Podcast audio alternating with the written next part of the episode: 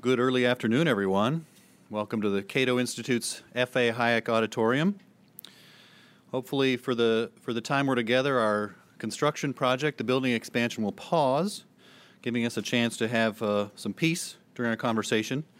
You can also help us ensure peace by silencing your cell phones. And I think that uh, after the discussion today, you, you might think about turning your cell phone entirely off more often than you do. As you know, we're here to talk about location based services and privacy. Uh, because you're here, you're probably already well aware of it, but the mobile devices, telephones that we use nearly all the time, many of us, uh, give off signals nearly almost constantly to our, our mobile communications providers. Uh, these signals help them determine our locations so that they can make their services available to us. These signals uh, become records in their databases, and they use the signals to tune their services to our benefit. But these data also uh, become an, something of an irresistible attraction to law enforcement. With access to extensive location records, law enforcement can have the equivalent of 24 7 surveillance of our whereabouts, including all the inferences that can be drawn from our presence at particular places and particular times, including the inferences c- that can be drawn from who else is there at particular places and particular times. Under what legal standard should law enforcement have access to these records? The law is unclear, and the practices of industry and law enforcement are varied. This threatens all of our privacy. Our guest today, Senator Ron Wyden from Oregon, wants to bring legal certainty and privacy protection to this area. We appreciate that, and we appreciate the chance to have him here to speak with us. With the senator's indul- indulgence and, and with careful advance preparation uh, uh, with, with staff, I'm going to briefly go into uh, some framing, some, some roots of this problem before I bring up the senator. After he speaks, my colleague Julian Sanchez will give some comments, followed by whatever discussion might be inspired among us, and then we'll turn to you, the audience, for some Q&A. The Fourth Amendment is supposed to be the foremost legal protection in this country against invasions of privacy. Of course, the Fourth Amendment doesn't create a right to privacy, but it allows you to keep your privacy if you have it. At least it should. The language of the Fourth Amendment, I'm sure, is familiar to many of you, but uh, to those of you who it's not, I'll repeat it again. The right of the people to be secure in their persons, houses, papers, and effects against unreasonable searches and se- seizures shall not be violated, and no warrants shall issue but upon probable cause supported by oath or affirmation, and particularly describing the place to be searched and the persons or things to be seized. Since information technology began changing, actually as early as the, as the mid to late 1800s, the Fourth Amendment has struggled to keep up. In the early history of our country, of course, uh, private life revolved around the home, so protection of the home was paramount, and the Fourth Amendment seemed to work in parallel to protections for, privacy, uh, for property. Communication by wire was a struggle for the property theory of the Fourth Amendment, and in the Olmstead case in 1928, the Supreme Court found that wiretapping did not violate the Fourth Amendment because it did not invade a property interest, nor did it impact the material possessions of the defendant Olmstead.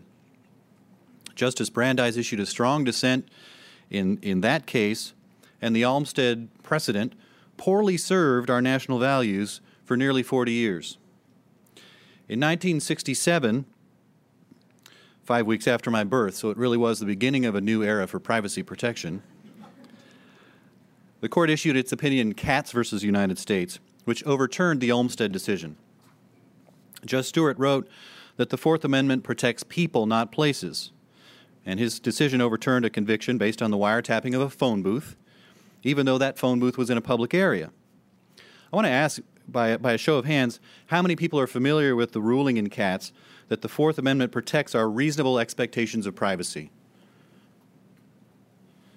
Well, you folks who raised your hands actually aren't that familiar with the case because that wasn't the court's holding at all. The expectation of privacy theory was what one justice, Justice Harlan, said in a concurring opinion. Was a seven to one decision, so Justice Harlan's reasoning was not necessary. Justice Stewart's majority opinion said The Fourth Amendment protects people, not places. When a person knowing what a person knowingly exposes to the public, even in his own home or office, is not a subject of Fourth Amendment protection, but what he seeks to preserve as private, even in an area accessible to the public, may be constitutionally protected. May be constitutionally protected. The next paragraph in the, in the majority ruling fulfills the condition that gave the defendant Katz uh, privacy in the conversation he'd been holding. What he sought to exclude when he entered the phone booth was not the intruding eye, it was the uninvited ear. He did not shed his right to do so simply because he made his calls from a place where he might be seen. Katz had taken the steps necessary to keep others from hearing his conversation, even though they could see him and even though he was not on his own property. Law enforcement stood in the same shoes as everyone else, and they could not access his conversation without getting a warrant. That's the simple rule from Katz.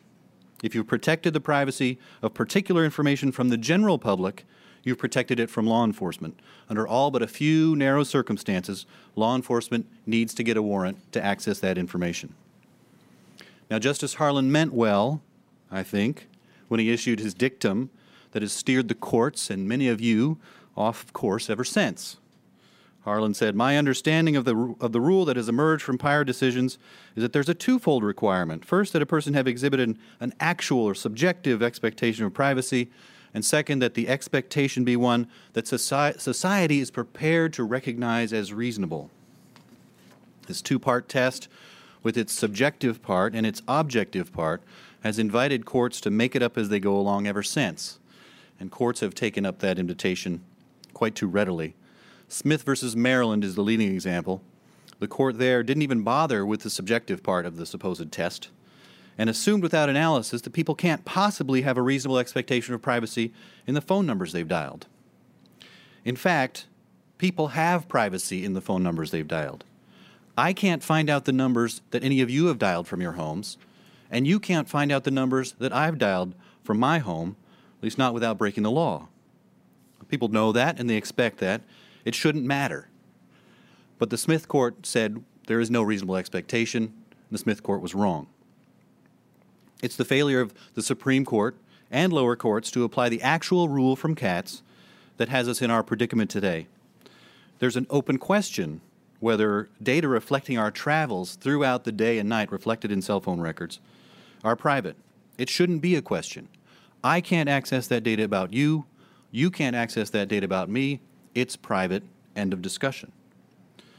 But that bad Fourth Amendment law requires Senator Wyden and Congress to come in with legislation that cl- might clean up this mess.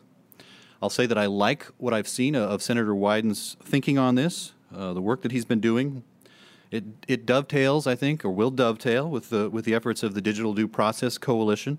This is a, a, a broadly based group. Civil liberties communities represented, high tech business, people from across the ideological spectrum, and from both parties agree that the Electronic Privacy, uh, Electronic Communications Privacy Act needs updating. And I think Senator Wyden's work here is consistent with those efforts. And I'm looking forward to hearing from him. I've sounded some negative notes, but I'm really happy to have him here with us. And I want to do an introduction that might be a little different than what you usually get because of a book I read recently going into the, the, the cultural pressures that, that representatives get in Congress. This was, of course, not speaking of Senator Wyden, but a, a book called A Better Congress by uh, Joseph Gibson, who's a former congressional staffer, talks about the influences on members of Congress. A person with a large ego, abundant energy, and a lot of self confidence wins an election when everyone told him he could not. He begins to feel invincible. He comes to Washington, and no one ever tells him he's wrong. He gets further and further away from his previous life and the people who knew there. Whatever thoughts pass through his head go unchallenged by those around him. Like any other human being in this situation, he begins to think that all his ideas are right, and that only and that only reinforces the whole cycle, the negative cycle in Congress. So I don't want to give Senator Wyden an inflationary introduction, but I want to give him one that, that reflects what I know about the man. I first I, I first really became familiar with Senator Wyden's work when I was a, a, staffer on Capitol Hill and became aware of his work with Representative Chris Cox to address internet sales taxes. Uh, the destination based sales tax system that we have in the U.S. Uh, could and would be harmful to, to small online businesses, especially at the nascent stages they were in at that time. And, and I thought it exhibited uh, some positive things for a, for a Democratic politician to work with a Republican on, the, on the House side across the aisle and in favor of tax competition. That's a notable level of independent thinking that is, is unfortunately too rare on Capitol Hill. A few months ago, I walked into a restaurant on Capitol Hill where, where I live. Senator was dining there, and I said my hellos, and we made a little chit chat. I happened to sit nearby, so I got to hear all the other people streaming by saying their hellos and making their chit chat. Occurred to me that I would never want to be a senator or a representative to, to put up with people like me coming to say, hey, but he was clearly, just from what I overheard, uh, genuinely interested in hearing uh, what everybody had to say and genuinely interested in solving problems. So it's that, uh, that genuine desire to do right and the curiosity that he exhibited there that has me confident um, that you'll all enjoy what he has to say. He's curious enough to come speak in all places at a libertarian think tank today. Won't you join me in welcoming Senator Ron Wyden?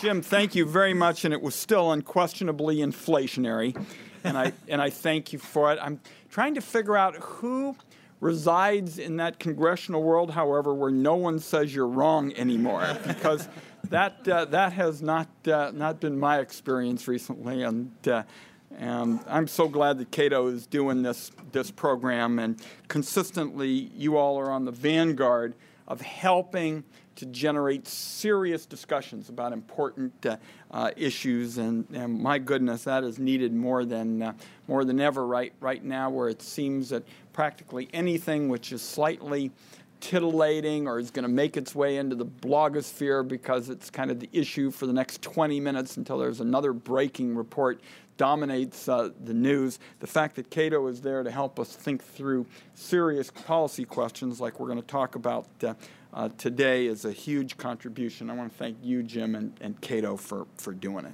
Seems to me we have a chance today to have one of those serious discussions. And here, uh, this morning we have a chance to talk about getting the law right when it comes to new technologies. And what we're dealing with in the race to communicate, to work from the road, to send pictures, for example, of your kids to friends, our technological advances have often sort of sped beyond the kind of legal framework, the kind of legal parameters that we have, and particularly our balances and checks. Tech companies are working fast and furiously to come up with the latest and hottest you know, new gadget. We all think that's a big plus. It's a big plus for uh, creating jobs, a healthy economy, and in the parlance of last night's speech, winning the future. I am for that. I am clearly on the side of trying to promote those uh, advances. And part of the way to do it is to provide some certainty and predictability so that our laws can keep up with the new challenges that the technologies bring. And if anything, we can further unleash the entrepreneurs and the innovators because they have a sense of what kind of legal parameters are in front of them. I have been on the Senate Intelligence Committee for almost a decade now. My older daughter calls it the so called Intelligence Committee. And there we spend a lot of time dealing with the ins and outs of the criminal and the surveillance laws. So, what I thought I'd do is spend a few minutes talking about the background on, on these issues and then a little bit on what I think is the opportunity for a bipartisan fix. Today, of course, most Americans have some kind of handheld electronic device, a cell phone, a digital assistant, a GPS navigation uh, device. They pretty much carry them around everywhere they go and subscribe to all kinds of services that support the tools and increase the capabilities. So while everybody is out there talking and texting and Googling and emailing, they probably aren't spending a lot of time reflecting about the fact that private companies now log increasingly detailed information about where they're going, what they're doing, and essentially their activities. This is not, in my view, automatically some kind of nefarious you know, plot. It is mostly a consequence of the success of American business in answering the needs of their customers. The impact of all that does, in my view, uh, have to be taken seriously. these technologies make it possible to collect vast amounts of increasingly precise and accurate information about the American people. So it is important to ensure that this information is then used in a way that both protects the public good, public safety, and protects the privacy of law abiding Americans. This is the constitutional teeter totter in action, folks. Over here, collective security, over here, individual liberty and privacy, and it is that teeter totter in action that I'm discussing. As you look at the various aspects of the law that apply to handheld electronic devices, you see one question just leap out at you, and Jim uh, touched on it. There are increasing numbers of companies that receive the data that reveals their customers' movements and locations. And the question is what do government agencies have to do if they want to go to these companies and get this information? Are they supposed to get a court order? Do they need a court order? If so, how much evidence do they have to show to a judge in order to get one? What is the legal framework here for what will uh, answer the uh, question about uh, the government getting this kind of information? Now, if you were to go out on the street, you were going into a coffee shop in, in your hometown, and you ask people these questions, I think for the most part, they'd give you fairly similar answers. They'd say, look, if there is strong evidence that somebody is involved in criminal activity, is acting on behalf of, say, a terrorist group, they'd want intelligence or law enforcement officials to be able to track that person without a whole array of confusion and legal ambiguity and, and problems. They would also want laws, in my view, that protect the privacy rights of the vast majority of Americans, law abiding citizens who don't fit into that uh, category of uh, uh, individuals that I mentioned uh, first. Justice Louis Brandeis once said in regard to a surveillance case that came before the court, and I quote, the most comprehensive of rights and the most valued by civilized men was the right of our people to be left alone by the government. Leaving people alone means respecting individual privacy rights. Searching people's homes, tapping their phone calls, reading their mail certainly would strike most people as invasions of privacy. That, of course, and Jim touched on, is what the Fourth Amendment is all about. The government, in effect, has to show some uh, significant tier of evidence, probable cause, get a warrant if they want to go out and do these things.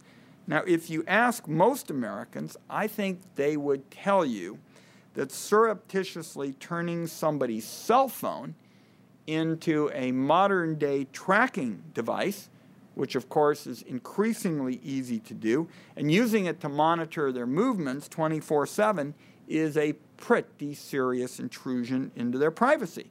Pretty much comparable to searching their house or tapping their phone calls. And I believe most Americans would agree that secretly reviewing records to find out where somebody had gone, say, over the last uh, six weeks or, or so, would also be an equally significant intrusion. And I believe that uh, monitoring a person's you know, movements using a tracking device covertly installed by, by the government would be seen as essentially the same thing as secretly obtaining the records of their movement from the local uh, phone company.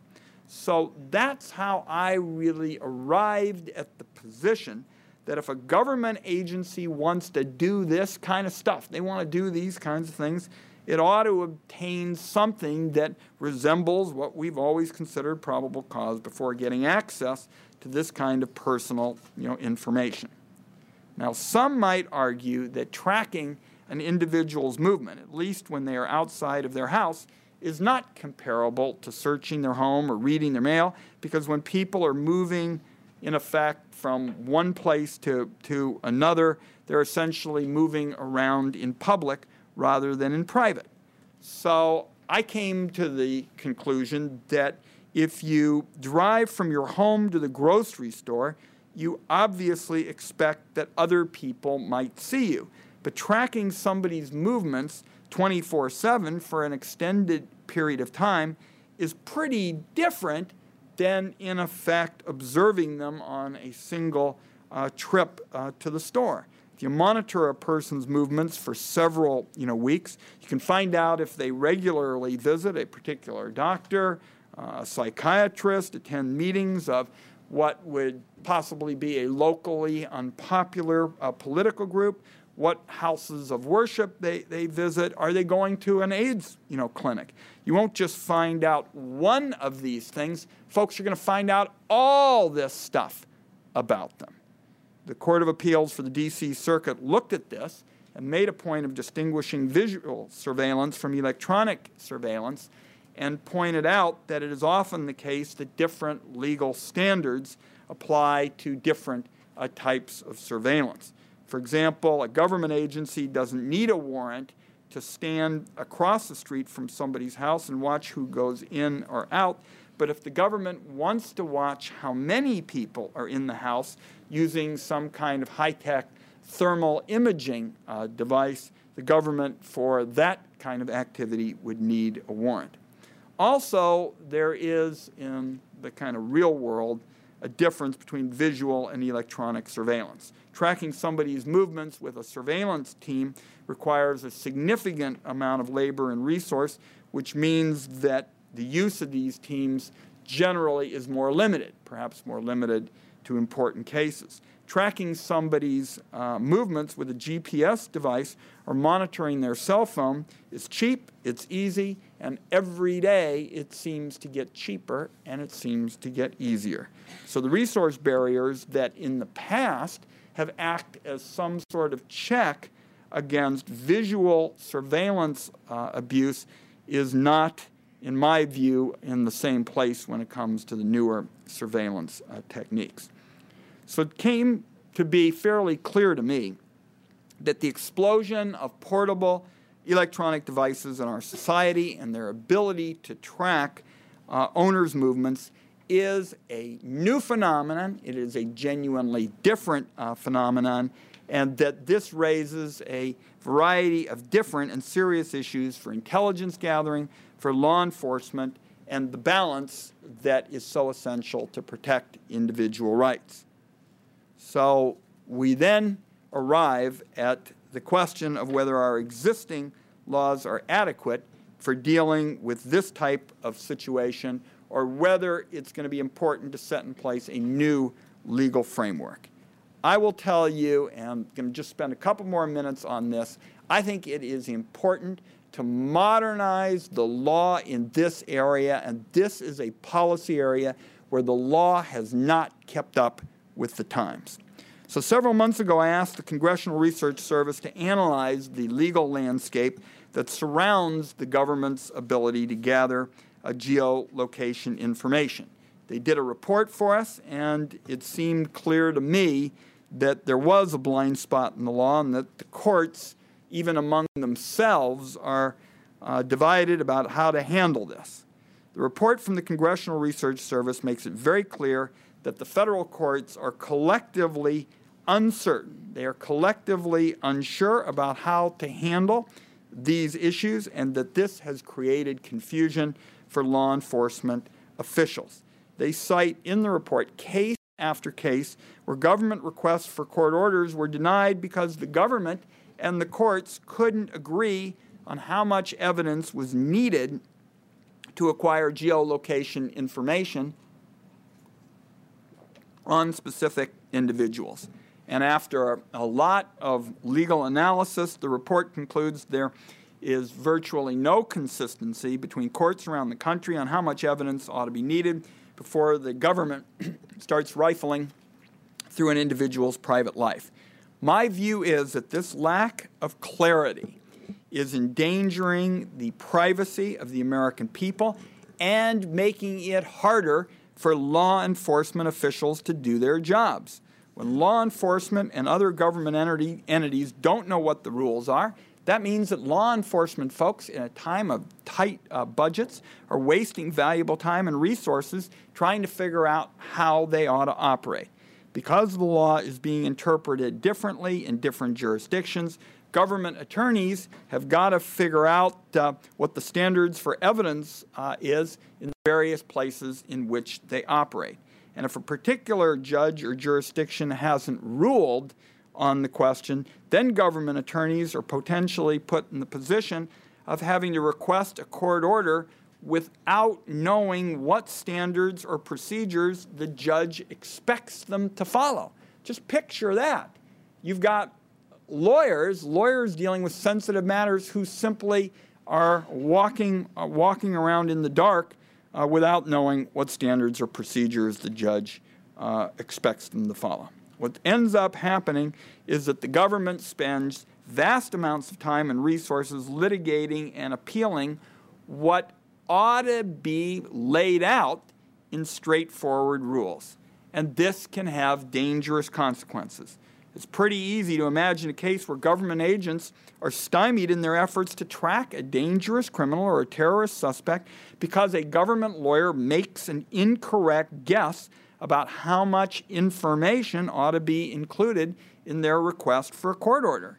We've already seen at least one case, United States versus Jones, also known as United States versus uh, Maynard, where a major drug conviction and life sentence was overturned because the government attempted to gamble on using outdated precedents and creating legal arguments rather than going forward with a valid probable cause warrant. Now, my view is that this means that the Congress ought to step in, look at these outdated laws, and work on a bipartisan basis to clearly and plainly lay out a set of rules for government acquisition of geolocation information. This would give law enforcement and intelligence agencies an opportunity to get the information they legitimately need in a way that strikes the balance with law abiding people protects the privacy, and keeps that constitutional teeter totter in balance. That, folks, is in effect what I see as the problem. And let me spend just a few minutes trying to lay out what I think is the solution. This is also something I'm pursuing in a bipartisan, bicameral effort with Congressman Jason Chaffetz. He is a very thoughtful and uh, influential young conservative in the House, a member of the Judiciary Committee, and doing some very good work. And we are having productive conversations about how we can work together, and the House and Senate can do this in a bipartisan and uh, bicameral way. Over the past year, I've been working to update the geolocation rules in an attempt to bring clarity to this, uh, this landscape, and I focused on several kind of key features that ought to be part of a new approach. First, the single most important thing that a new law does is provide clarity. The American people deserve clarity. They deserve to know what legal procedures and protections apply to electronic devices that track their move- movements.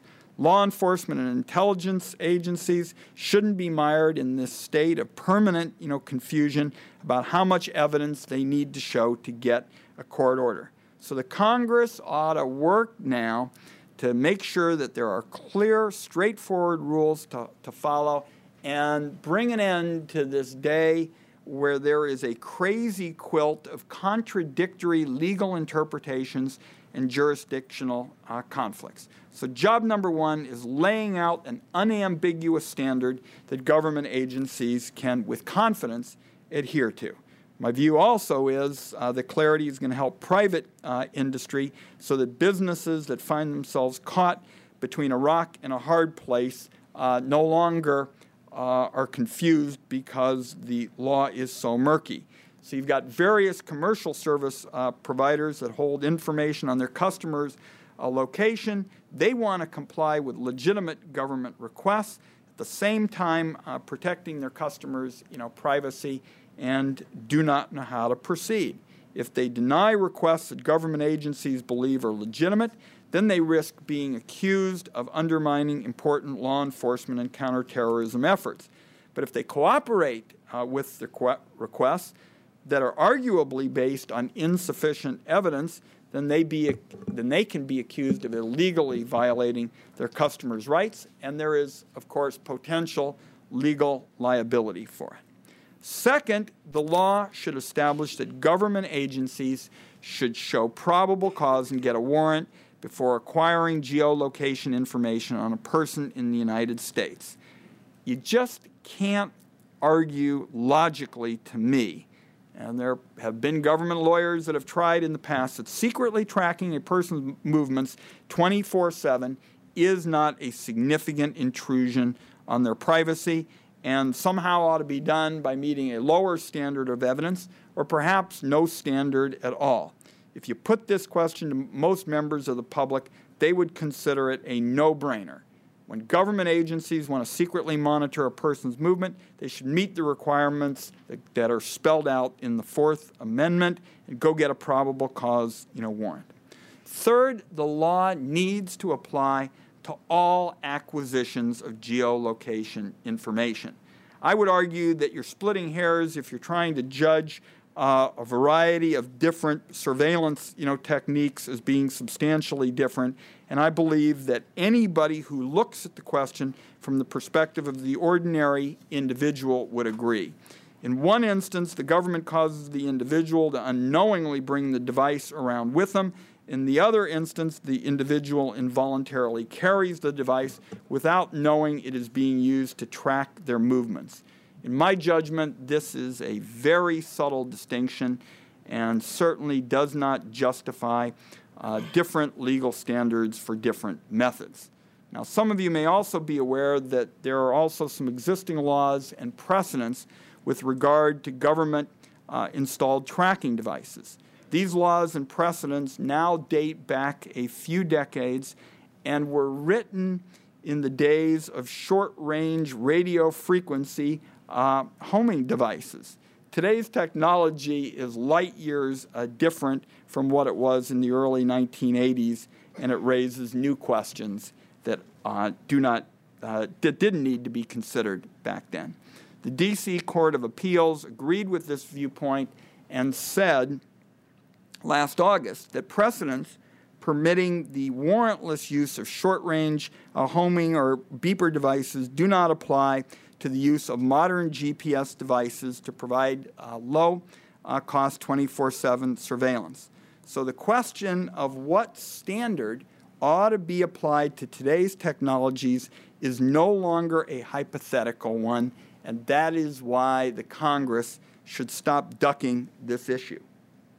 Fourth, I believe that laws on geolocation tracking have to give guidance to both law enforcement and intelligence investigations. A lot of the people and organizations who've weighed in on this issue have been reluctant to address the question of intelligence investigations. My sense is this is probably because a lot of those people feel they know more about the criminal side of the issue and less about intelligence. Also, because government practices and even court decisions regarding surveillance intelligence uh, in intelligence investigations, they've historically been kept secret, so there isn't a lot of information available to people who want to research this aspect of, of the issue. So, since I've been on the Intelligence Committee, I can certainly say that I, believes, I believe it makes much more sense to address the criminal side and the intelligence uh, side, two kinds of investigations simultaneously. For one thing, the laws governing the two types of investigations have developed in parallel. Often they cross reference each other, so it's going to be a lot easier to update them in tandem rather than to modify one without affecting the other. Finally, the updated rules should apply to both real time monitoring and the acquisition of records of past movements. Government, if government agencies are trying to say, Tell us where John Smith is now and let us know everywhere he goes from now on. That request should be treated the same as a request that says, Tell us everywhere John Smith went in 2010. Now, again, there can be an argument that it makes more sense to treat court orders for prospective monitoring differently than court orders for past movements. The point is certainly going to be debated uh, in the Congress. My own sense is they ought to be treated similarly because their impact, folks, on privacy is going to be virtually identical. And if you require different procedures and standards for past records than you do for real time monitoring, it's probably going to be a matter of minutes before somebody on the government side starts arguing that he or she isn't asking for authorization to engage in real time tracking, but only for authorization to receive five second old records of a person's movement or uh, on a constant rolling you know, basis. Last point if we don't move now to protect all Americans, regardless of whether they are located in the United States, I think that would be a significant policy mistake. During the congressional debate over the FISA uh, amendments in 2008, I was able to get included an amendment that for the first time required intelligence agencies to get a warrant if they want to deliberately target the communications of Americans located outside the United States.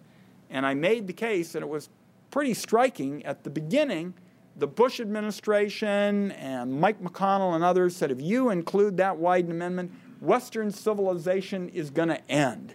And by the time we had had a chance to lay out the case, and for example, how it would affect soldiers, for example, American soldiers stationed uh, overseas, I think we were able to show in the digital age it makes little sense for an individual's relationship with his or her uh, government to depend on the individual's physical location. To me, no matter where an American goes in the world, it always should mean something special to be an American. And we were able to build that principle into the FISA reauthorization, and I think it ought to be relevant uh, here as it relates to uh, geolocation. So we have big challenges as it relates to this issue.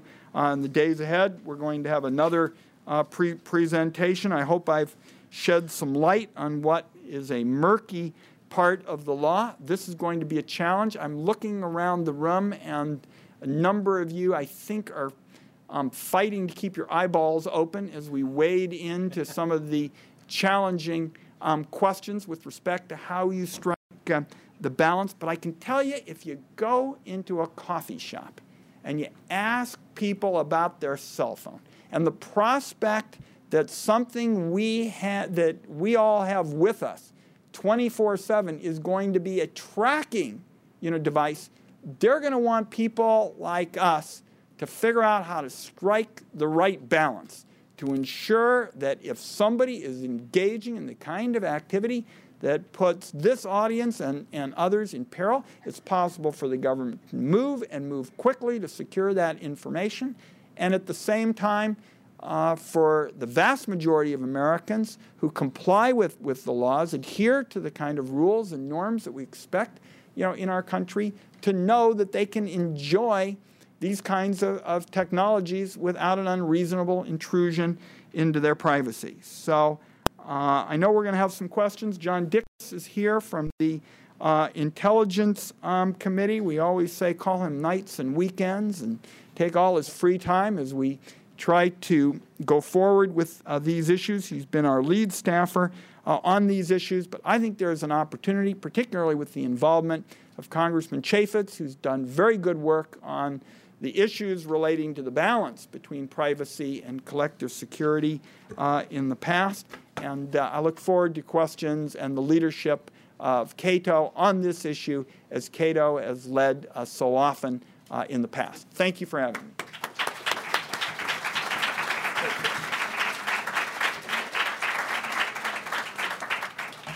Apropos of the, the point about unity in terms of standards between law enforcement and national security, that was an issue in the Katz case. And, right. and White, in, uh, in a concurrence, said, well, these rules shouldn't apply to national security. Know, others in concurrence said, no, no, let's make a unified standard. So I think that's the right approach here as well.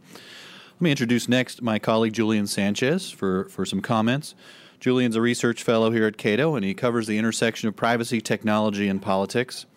Of necessity and with great capability, he's generated a good deal of expertise in surveillance law, which you'll, you'll hear uh, very shortly. He's also a contributing editor for Reason Magazine, contributes to the Economist's Democracy in America blog. He studied philosophy and political science at New York University. And because Julian, Julian isn't as subject to, to uh, introduction inflation, I'll say that he's super smart. He's scary smart. Julian.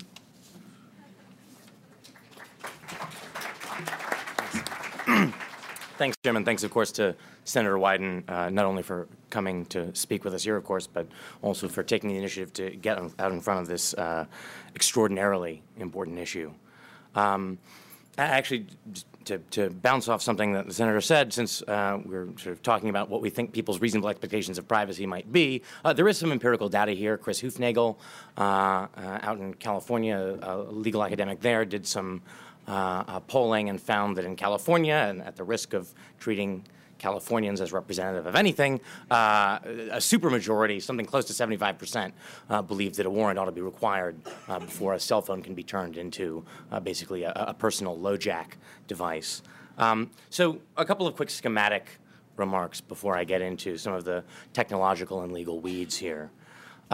The legal scholar Lawrence Lessig coined the aphorism code is law to capture the way that we are regulated, not just by the formal rules articulated in statutes or uh, court opinions, but also by the physical and technological architectures in which those formal rules are always embedded.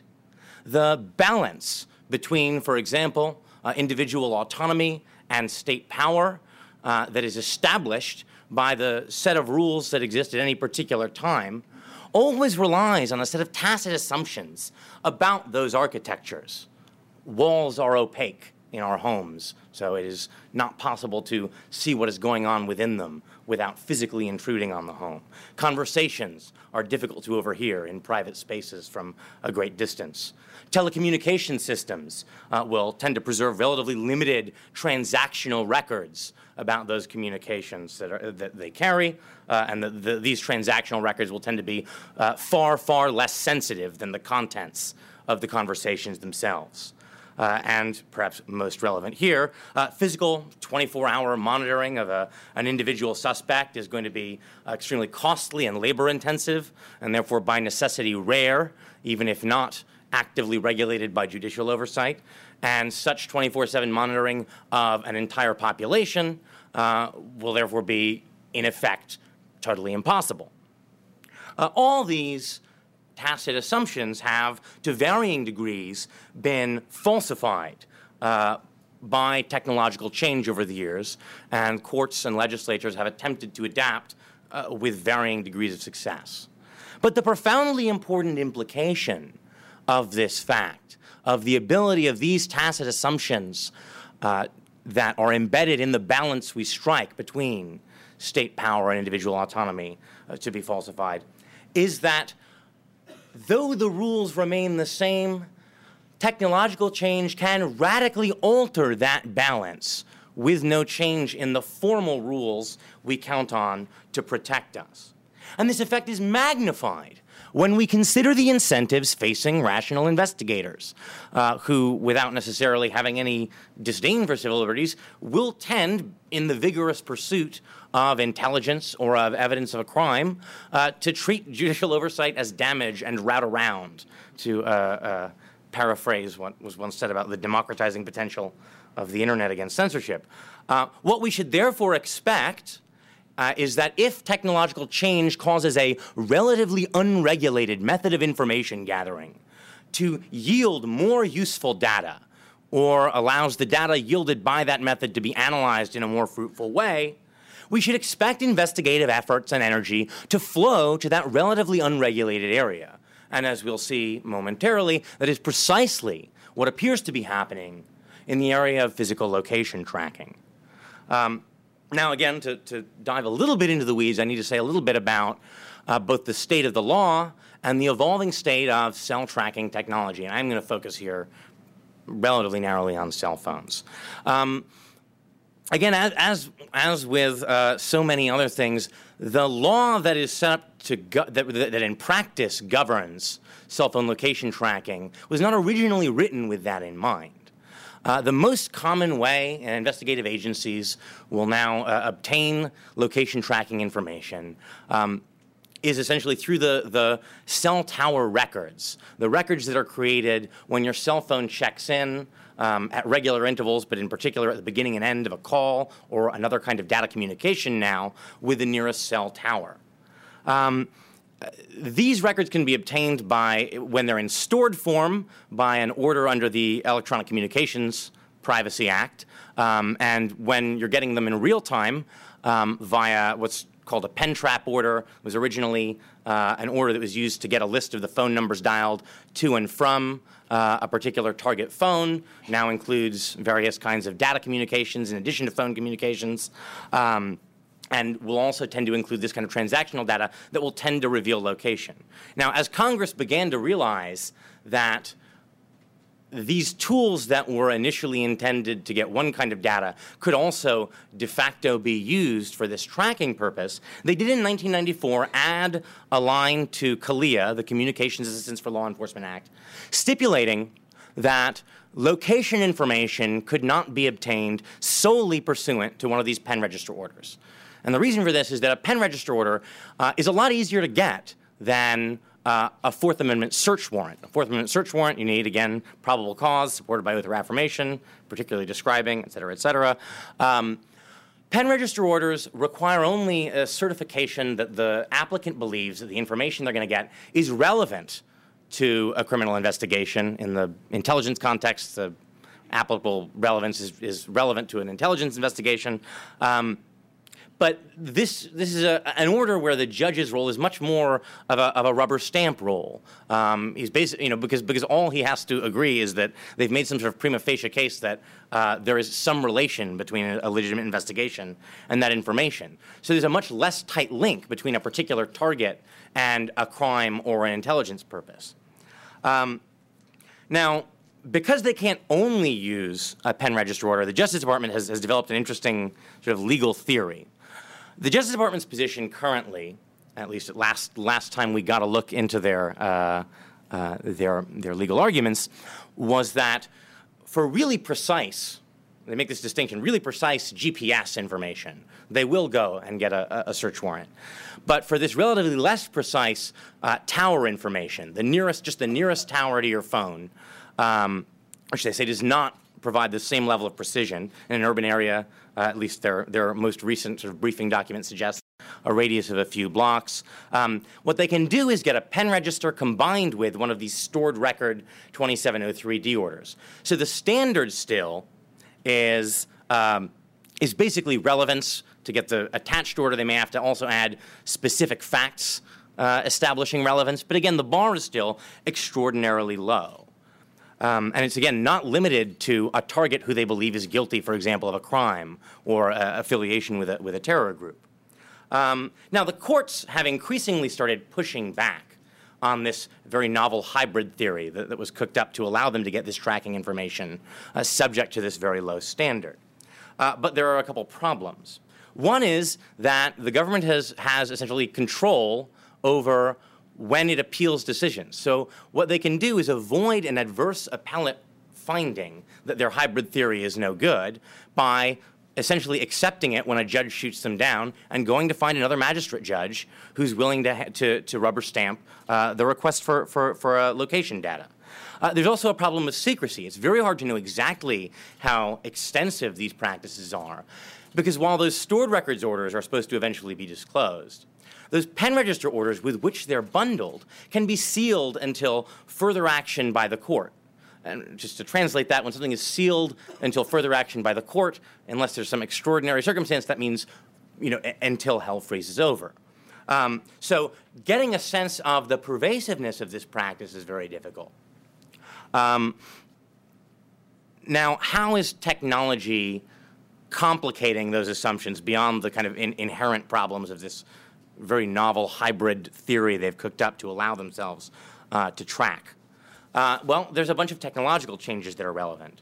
One is that companies are storing more and more detailed data about more and more of their customers' location more and more precisely. This is in part a function of the radical decline in storage costs. In the mid 80s, when a lot of our electronic surveillance laws were written, uh, it was about $100 or $180 in current dollars uh, per megabyte.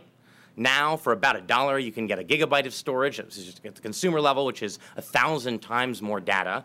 Uh, so uh, it's essentially almost more costly to get rid of data than to retain it. Also, as cell phones and mobile devices become more pervasive, and more importantly, uh, start using more applications, data intensive applications, we need more and more cell sites. And the more cell sites there are, the more precisely information about the cell site at which a phone is checked in uh, will, will be able to be used to locate a particular target, right? The, the amount of data that any one tower can carry is basically limited by the physical constraints of the spectrum that a particular cell provider is using.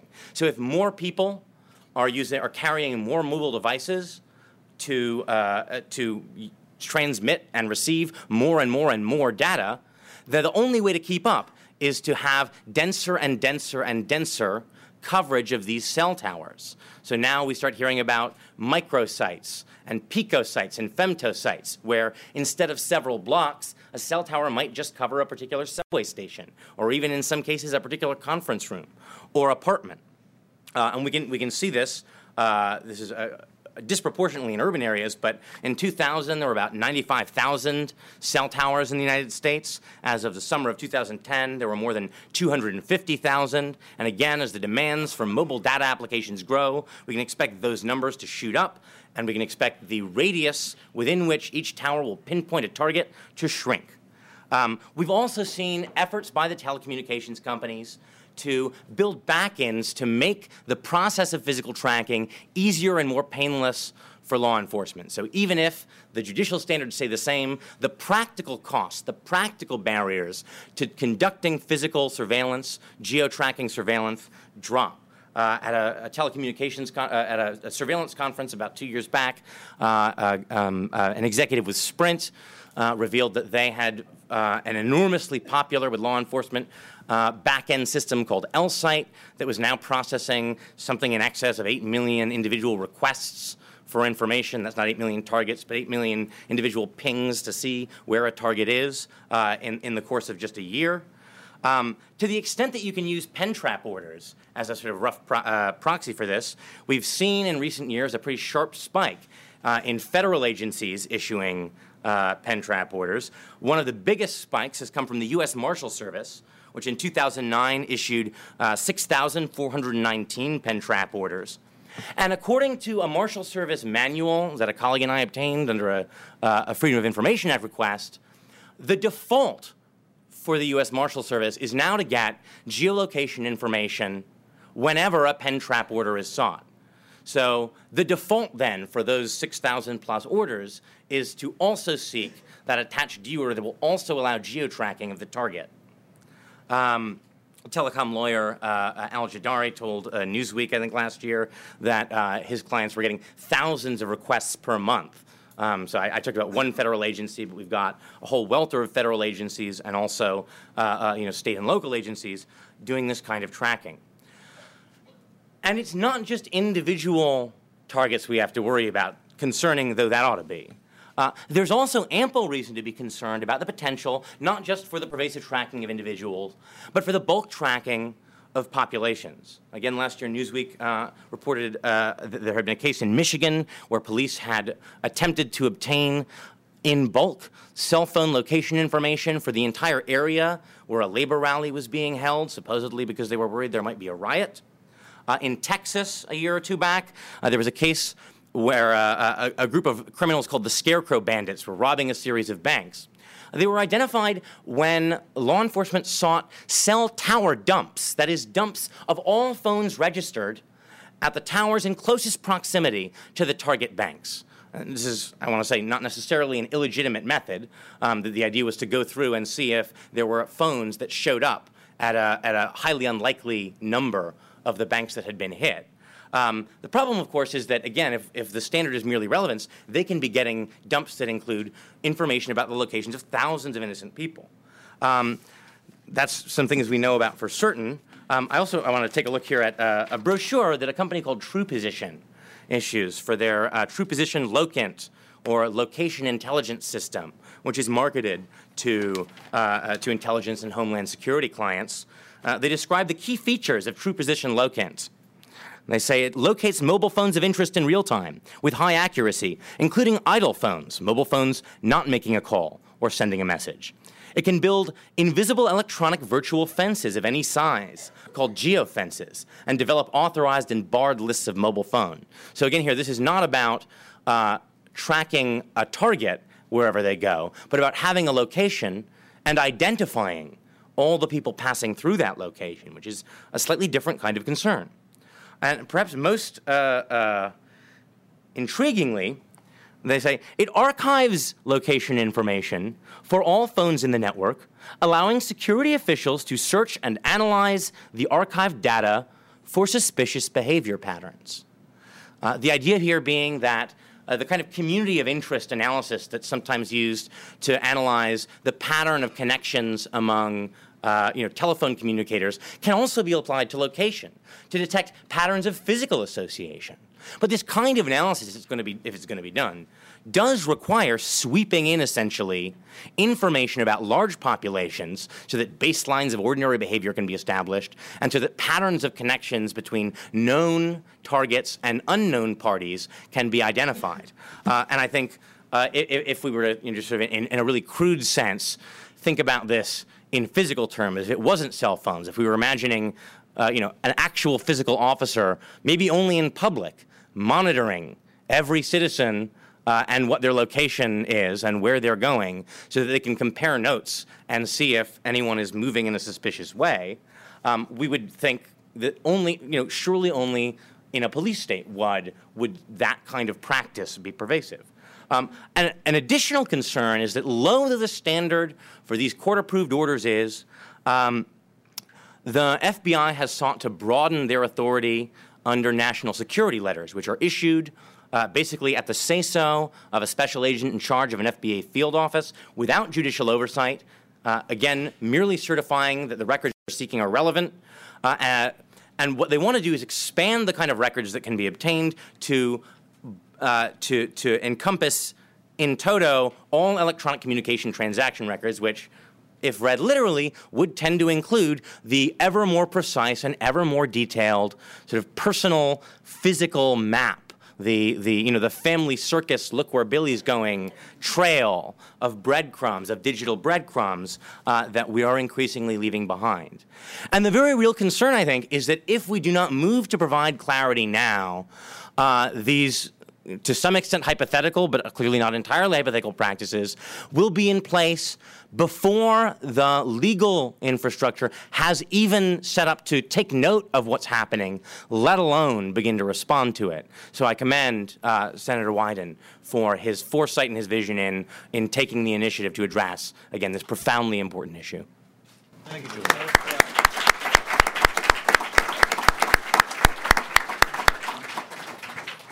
What did I tell you? Scary smart.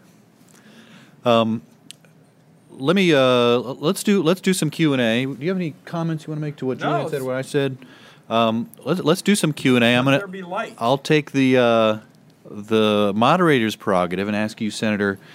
Um, the following question, Julian, I, I think uh, did a good job of illustrating what we're talking about here. What the what the concern is with the idea that let's let's take instead of data, let's imagine that there is a, a physical person following people throughout their day. Um, you re- start to realize what a huge, ominous uh, surveillance system we're talking about. I think uh, my gut is that people tend to get it.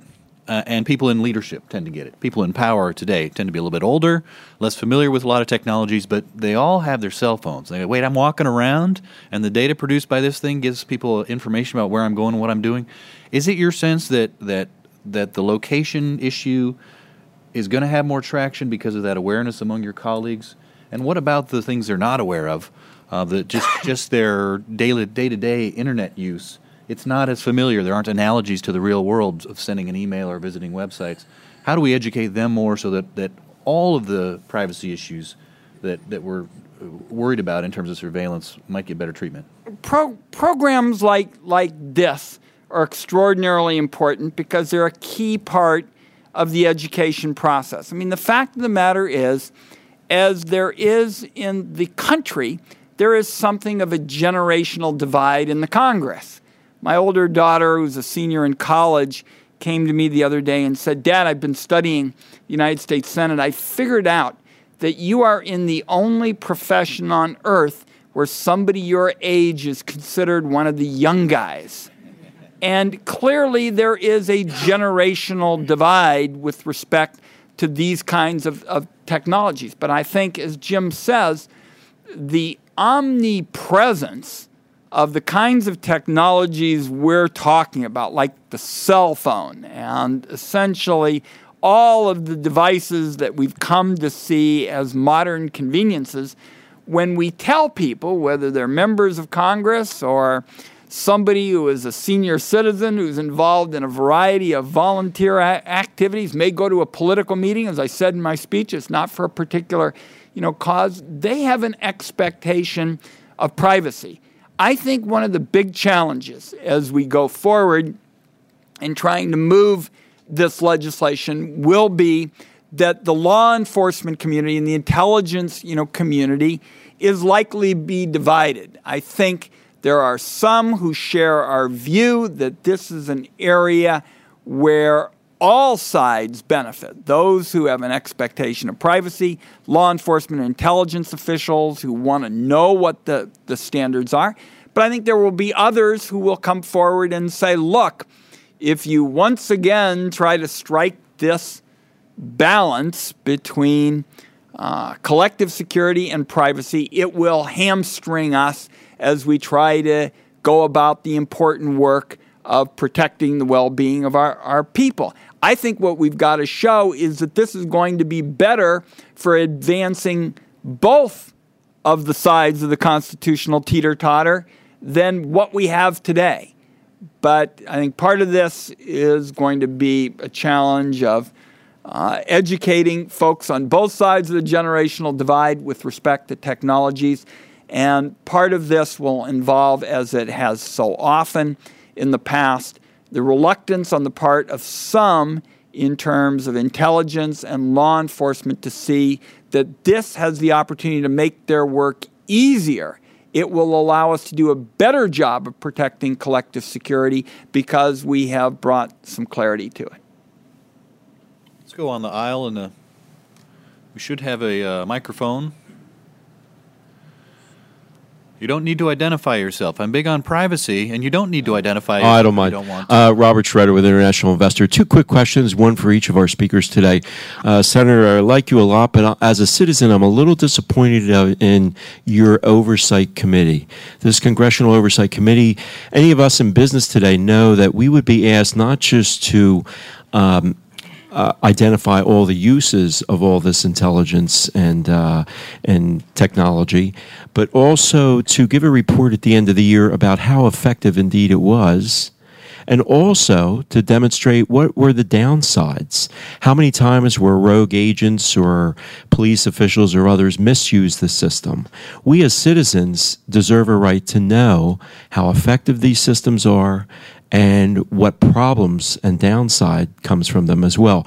Because we do know that whether it be uh, uh, an Albany pizza parlor maker or uh, mafia people in New York, obviously the law enforcement will spin the story to make it look like there were positive uh, results directly uh, coming from some of the intelligence gathered. Um, my quick question for uh, Mr. Sanchez would be um, there's a sense of urgency here in one respect. If there's another terrorism incident, there's going to be pressure to push all this out of the way again and to give even more intelligence freedom uh, to collect data on all citizens. And it wouldn't have to be the kind of incident such as 9 11. It could be as simple as a few shopping center bombings here and there. And suddenly there'll be a big call for even more intelligence collection on all of us. Do you see a sense of urgency in this?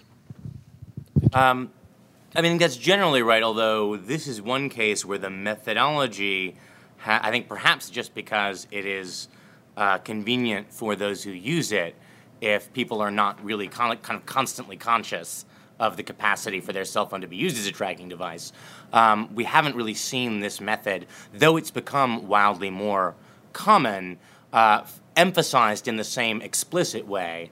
Uh, so, so I mean, it's just a question of whether this becomes the thing they focus on as the we could have stopped it but for. Um, but it, it is always the tendency, of course, uh, to whatever whatever the actual cause of. Uh, I mean, be, if you give uh, you know someone high up in an intelligence or law enforcement agency a choice between we screwed up and we need more power to explain an intelligence failure, it is not very difficult to think which one they will prefer.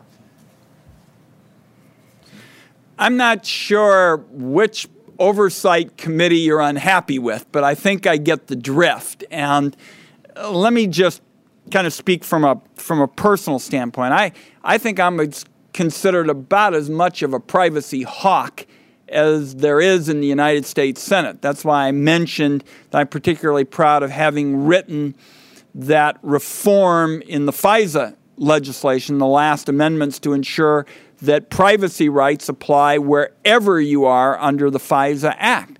But yes, this is going to be a challenging, you know, debate. And the reality is it has been ever thus. I mean, we do face serious threats in a dangerous world, and I'm not going to minimize that. I will tell you that I show up every day publicly and privately to try to find a way to fight terrorism ferociously and at the same time protect the expectations of privacy that our people ought to have. And in fact, I think the two go hand in hand, which is why, to me, the most important part of this address that I gave today and why I went into some of the court, you know, court cases is that I think very often our inability to address privacy adequately hampers law enforcement because they don't know what the standards are and are uncertain with respect to coming before a court so that when there is an individual that you and everybody else thinks really is a serious threat to the well-being of the country very often that person is able to go free, go unobserved, because we have not put in place the right tools that both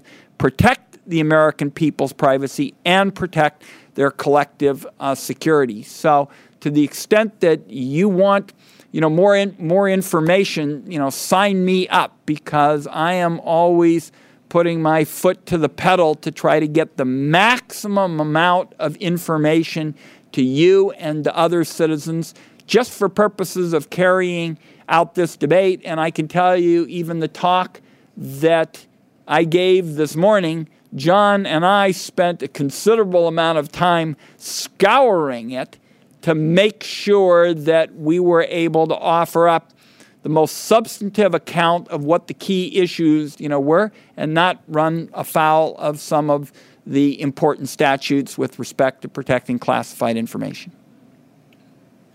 Let's come down here, the third row, second from the aisle.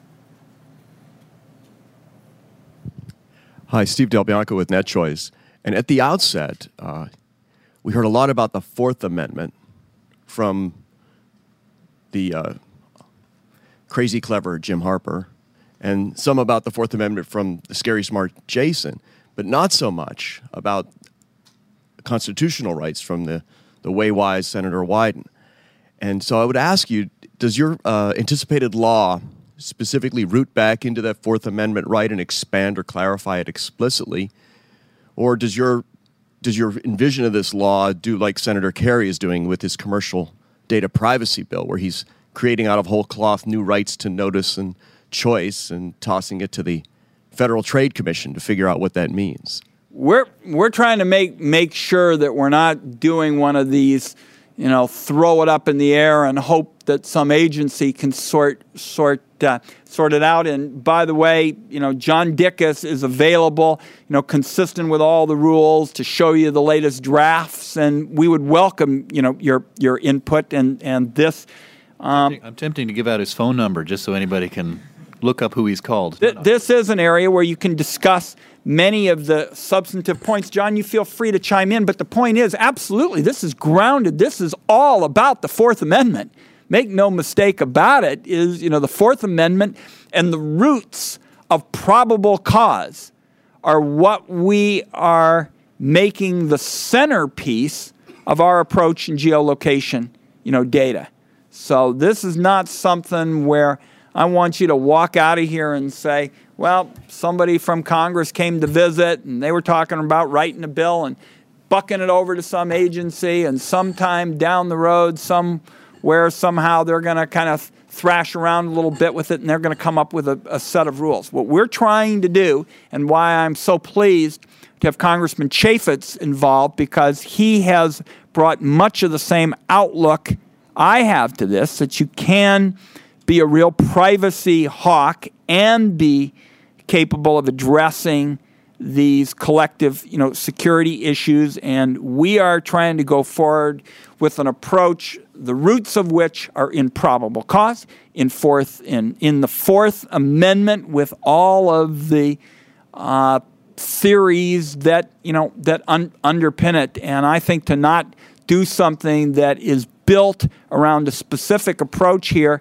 if anything is going to leave both sides once again suffering from the lack of, of, of clarity and i'm not going to be part of that To, to your point, uh, because I brought the Fourth Amendment into this, and, and some of the some of the students here, for example, might might not know or might not be obvious.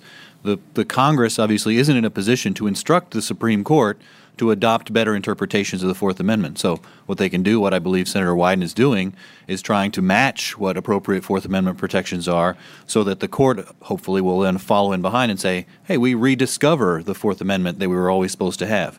It'll be a few years yet, but uh, but with efforts like this, we'll get there. You're, you're going to be liberated shortly because we've got a vote com- coming up, and uh, Yes, we do. Um, if if any anybody has a softball question that they are particularly burning with desire to ask, uh, Let me invite one from Bob Corn-Revere up in the back here. He's uh, he was writing about this in 1985 when a cell phone was uh, a little bit larger than a brick. I noticed that he was wa- talking on his phone when he walked in here, so his skepticism of the system is not quite strong enough yet. Bob, please. I've adjusted modern realities. Um, but thanks. Uh, yeah, as one of the older guys, one of the two or three people with, with white hair in the room uh, who has followed this for a while, I do have um, some questions. I, I was writing about the location and the law problem back then, and 10 years ago I revealed the existence of the Justice Department carnivore program with use of trap and trace devices, and yet I, I, and so I, I have long supported stronger protections for Fourth Amendment in this law. But I have a question about what we even mean by privacy anymore, because just as technology has changed the ability to collect information about people, uh, what people do with that technology has changed what kind of privacy people expect. I mean, people use services like Foursquare, where they're actively sending out their location to information to, you know, any number of people. You have Twitter where people send random thoughts and actually things that probably don't rise to the level of thoughts out to hundreds and, and, and thousands. Uh, we live in a world in which people will post their amateur porn on the web and then complain that Amazon has recommended a book to them because it planted cookies uh, on their browser the last time they visited Amazon. So I think we have a fundamental confusion about what we mean by privacy, and this relates a little bit to the last question. Are we really talking about privacy in the Fourth Amendment sense, and that's protection for people's papers and effects? Or are we talking about commercial annoyance, which is what the FTC often talks about uh, when uh, it talks about people getting you know, promotional material they don't like or whatever? Uh, how are we to define a reasonable expectation of privacy in this environment? great one, and and probably the ideal one for me to head to, for the door because it is is such a, a challenge. What what I have tried to articulate in this talk is to what I've come to feel are essentially serious intrusions, you know, substantive, serious intrusions into people's privacy. I mean, what we have seen, the roots again going back to net choice and, and the question you know that was asked you know earlier. I mean, we've always seen that as searching a house or tapping a phone call. Now, clearly, all of the new opportunities for for communicating or whatever we call some of the garbled uh, ways uh, in which messages get out. Last night, I lost a bet to Senator Sessions with respect to the Auburn University of Oregon game. And so I was required last night to wear the Auburn blue and orange. And by the time I got back to my office, there were all kinds of Twitters about the tie, and Duck fans were in mourning that the green and yellow was once again, and all I kept doing through the evening was twittering back to everybody in one sense or form that we'll be back and you know the game will be won.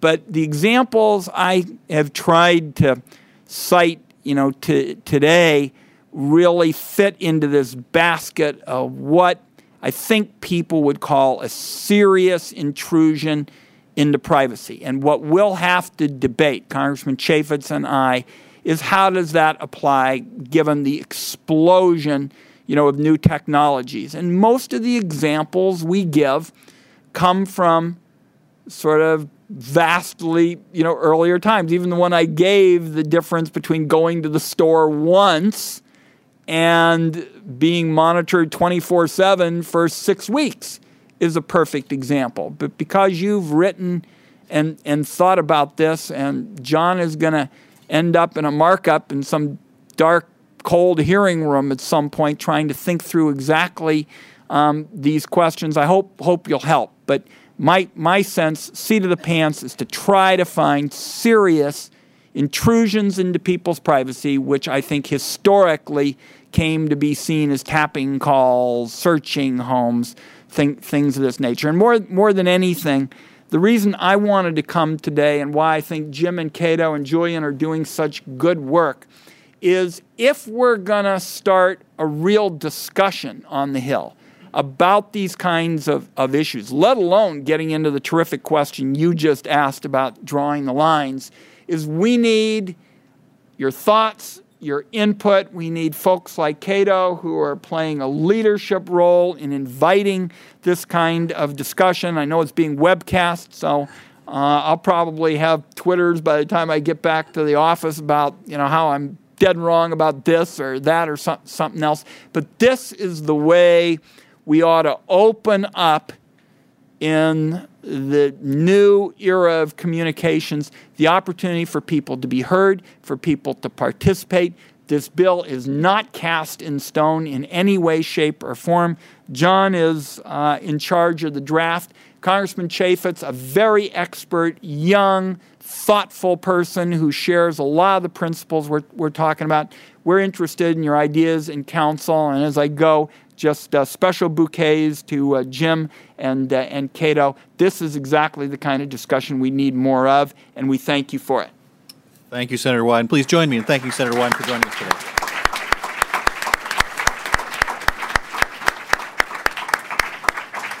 We'll, we'll adjourn upstairs for sandwiches and conversation. Thanks for coming, everyone.